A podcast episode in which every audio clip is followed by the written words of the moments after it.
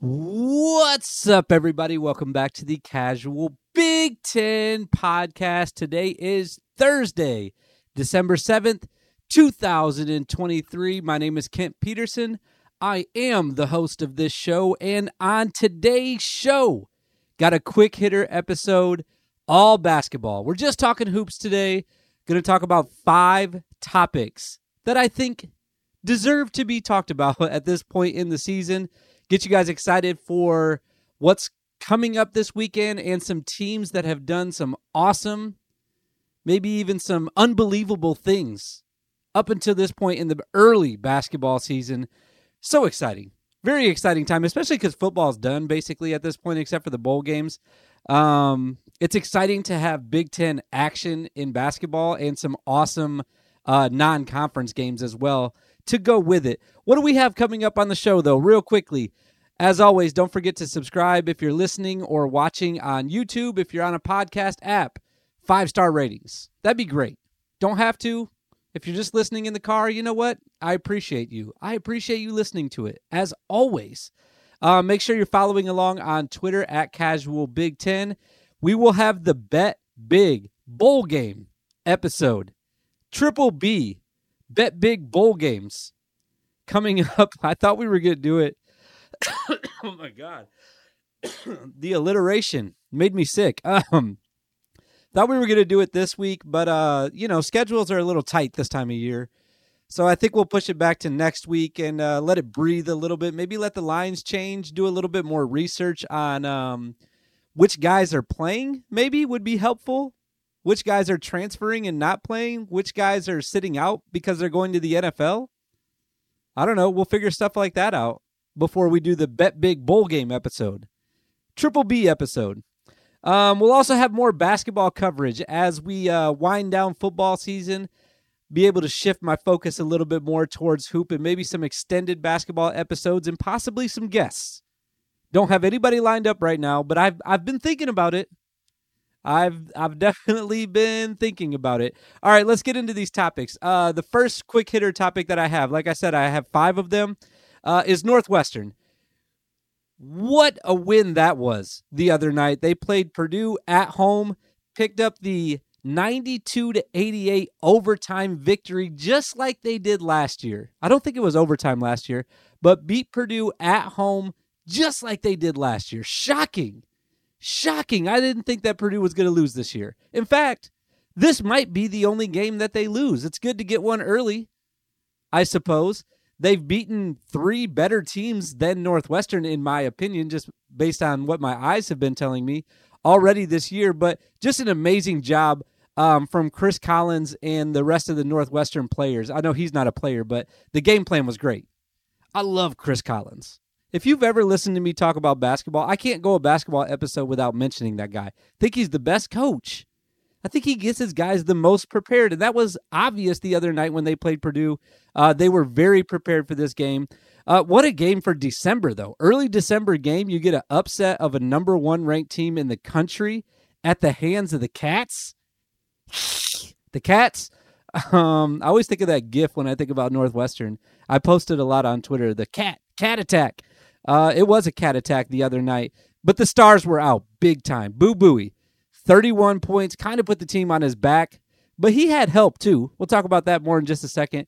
Zach Edey, 35 points, almost 70 points. Oh, it's not quite 70, is that? Let me do the math real quick. 66 points out of those 2 guys. Really impressive for a college basketball game to have 66 points from just 2 guys, even though they were on different teams. Purdue is still very good. Like, let's not get this. I don't think anyone is, by the way. Anyone that's watched Purdue, I think that we know that they're poised to be maybe a number 1 ranked team throughout the year and definitely a number 1 ranked seed team when the big dance starts. What are we calling that? Because I hate calling it the big dance. The NCAA tournament. I think that's what it's called.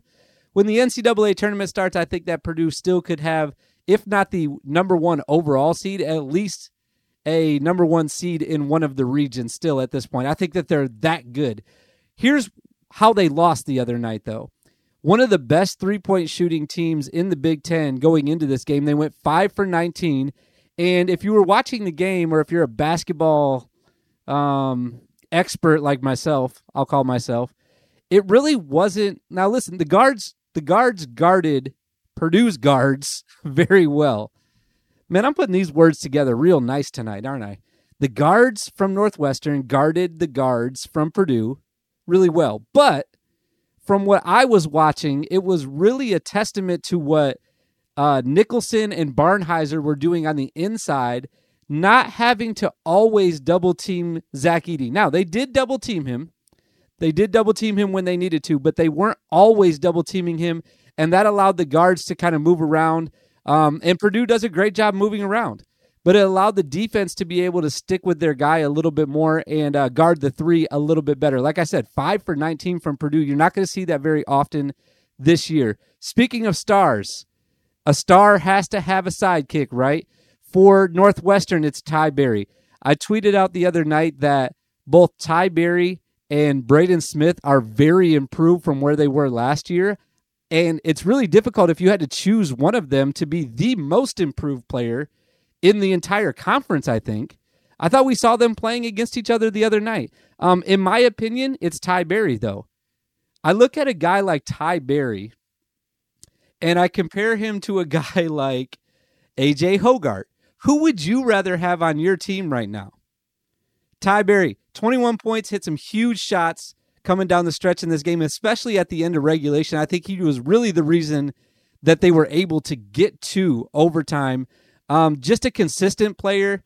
Like I said, hits big shots, and just really fun watching him play this year. I think that he's doing a great job stepping up to that role that really, you know, kind of Boo Buie kind of took over most of the point guard stuff that Chase Audige was doing last year. He's got the ball in his hand a lot more. But Ty Berry is really kind of taking what Boo Buie was last year, I thought. You know, Chase and it's hard to say because last year they were both kind of going back and forth who was a better player each game.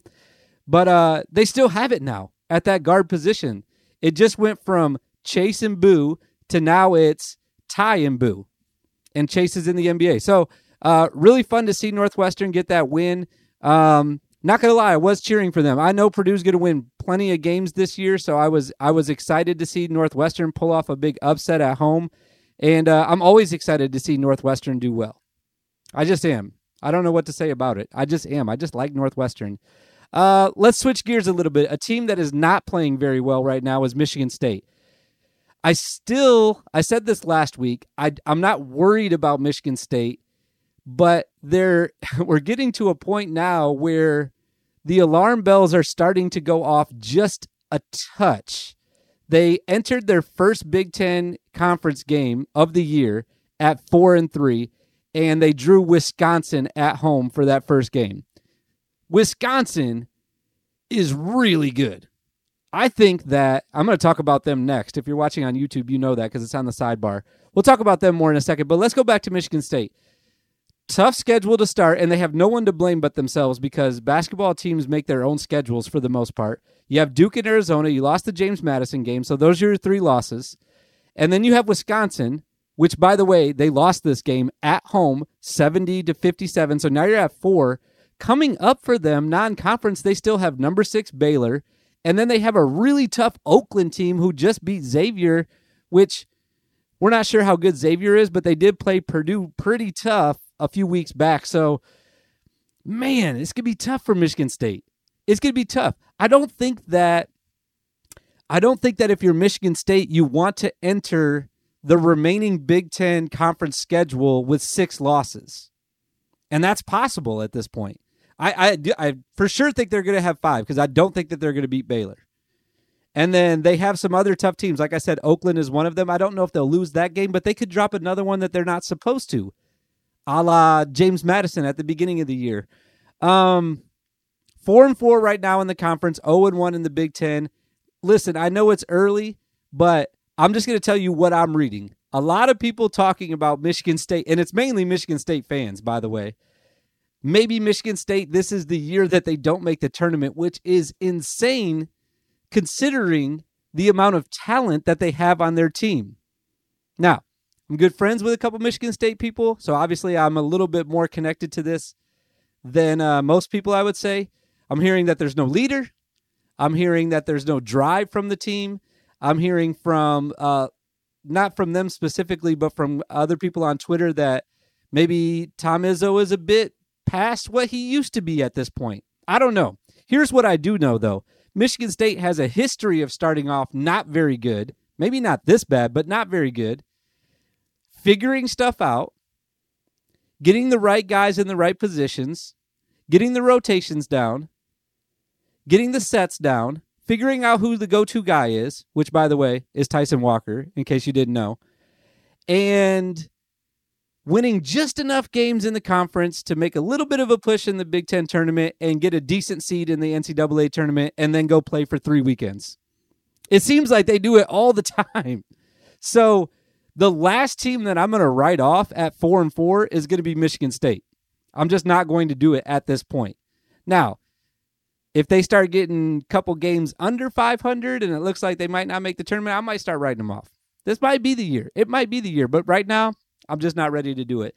Speaking of Wisconsin, who I was just talking about, like I said, they might be the second best team in the Big Ten. Hell, they might be the first best team in the Big Ten based on how they've been playing lately. It's crawl, it's wall, from the crawl to the wall till the ball goes down. I don't know where I was going with that. I had that in my head for some reason. When I see crawl and wall, I just think of that song. We got to get some lyrics for that. They've been great. They have been fantastic. And, oh, by the way, let's get the best transfer that's come to the Big Ten in AJ Store. He might win Rookie of the Year. Is there a Rookie of the Year trophy? If there's not, I'm making one. And it's going to go to anyone that transferred into the Big Ten. This is their first year, or any freshman can win this award. If it's your first year playing in the conference, you can win this award. And right now, the award would firmly be in the hands of AJ Store. He's been fantastic. I talked about him this summer. I was early on this guy. He's really good, and he's really switched the old school Wisconsin way of let's slow it down. No, he wants to go score points, and now everybody else is kind of feeding off that. They still have Chucky Hepburn. Did you guys know that? He's still there. I was surprised he came back, actually. Not that he was going to go to the NBA, but I thought maybe transfer. I don't know what he was going to do. And then Connor Asijin, sophomore year. He's getting better every game. That's 5 guys right there. Most teams don't even have 2 or 3 guys that I could mention as someone that could take over a game. There's 5. There's 2 guys down low that could get you a huge offensive rebound or defensive rebound when you need one. You got a legitimate scorer.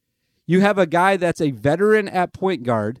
I mean, this is a quintessential NCAA tournament team right here. It's got everything that you want. Experience, athleticism, a post presence, and then scorers. They have 2 of them. They have Connor and AJ. So really good team. They beat Marquette. They beat Virginia. They beat Michigan State.